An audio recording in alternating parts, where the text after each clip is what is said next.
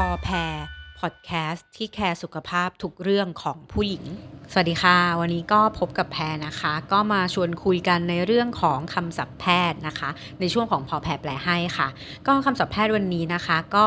จะเกี่ยวข้องกับตัวของหมอหรือตัวของแพรบ้าง ก็คือมันเป็นคำศัพท์ที่หมอสูเนี่ยใช้กันแทบทุกคนเลย คือคนไข้ทุกคนที่มา เราจะต้องมีคำเนี่ย ต้องมีการซักประวัติคนไข้กับคำนี้เลยสองคำวันนี้คำแรกคือ LMP คำที่สองคือ PMP ค่ะ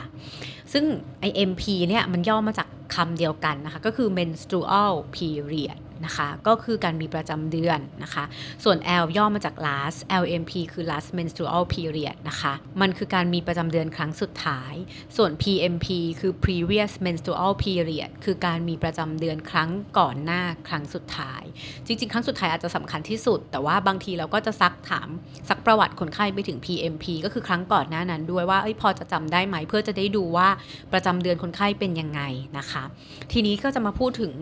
ว่า LMP เนี่ยบางคนเข้าใจผิด บางทีคนไข้หลาย ๆ คนเลยค่ะ เข้าใจผิด เพราะว่าจริง ๆ แล้วก็เป็นความผิดของหมอด้วย บางทีหมอก็ถามว่าประจำเดือนมาครั้งสุดท้ายเมื่อไหร่ ซึ่งประจำเดือนมันก็มาแบบ4ีหวันน่ะคำว่าครั้งสุดท้ายหมอจะหมายถึงวันไหน หมายถึงวันแรกหรือวันสุดท้ายเขาก็ไม่รู้ แล้วพอถามว่าประจำเดือนครั้งสุดท้ายเขาก็เข้าใจว่าอ๋อคงหมายถึงวันสุดท้าย คือวันไหนที่เม่นหมด แต่จริงๆไม่ใช่นะคะ LMP เนี่ยเราจะเริ่มนับที่วันแรกของการมีประจำเดือนครั้งสุดท้าย เพราะว่าเราถือว่าวันแรกเนี่ยมันเป็นวันเริ่มต้นของรอบใหม่ เป็นวันเริ่มต้นของระบบใหม่ ต้องบอกนะคะว่าการมีประจำเดือนเนี่ยมันมีการเปลี่ยนแปลง มันเกิดขึ้นจากการเปลี่ยนแปลงของฮอร์โมนในร่างกาย ซึ่งมันจะมีฮอร์โมนที่มันขึ้นลงขึ้นลงต่างกัน ฮอร์โมนที่มันขึ้นลงต่างกันเนี่ยก็จะทำให้มีผลกับเยื่อบุโพรงมดลูก ต่างกัน แล้วก็พอถึงเวลาจุดหนึ่งเยื่อบุโพรงมดลูกก็จะมีการช้าออกมาเป็นประจำเดือน อันนี้คือเป็นรอบเดือนนะคะ ซึ่งการที่จะช้ามีประจำเดือนเนี่ยก็จะเป็นกรณีที่ออมีไข่ตก แล้วไม่ได้ผสมไม่ได้ผสมกับอสุจิหรืออะไรก็ตามเนี่ยมันก็จะฮอร์โมนลดลงช้าออกมาเป็นประจำเดือน ซึ่งในรายละเอียดอันนี้อาจจะไม่ได้พูดถึงนะคะ แต่ก็คือ LMP เนี่ยมันคือวันแรกของการมีประจำเดือนครั้งสุดท้าย ทีนี้บางทีเราก็จะถามไปถึงว่าแล้วรอบก่อนหน้านั้นคือเมื่อไหร่ ซึ่งก็คือเราจะเรียกว่า PMP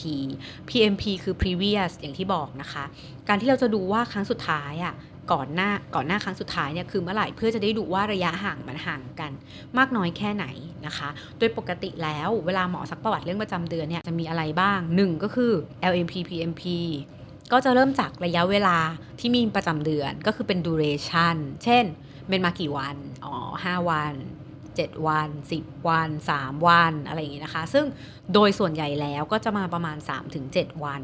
และมักจะไม่เกิน 8 วันนะคะ อันนี้คืออันแรกคือเรื่องของ duration ก็คือมากี่วัน 2 หมอก็อาจจะถามว่าแล้วมันมาสม่ำเสมอไหม มันห่างกันขนาดไหน นะคะ ถ้ามันมาสม่ำเสมอคำว่าสม่ำเสมอที่แบบเป๊ะเลยเนี่ยคือ 28 วัน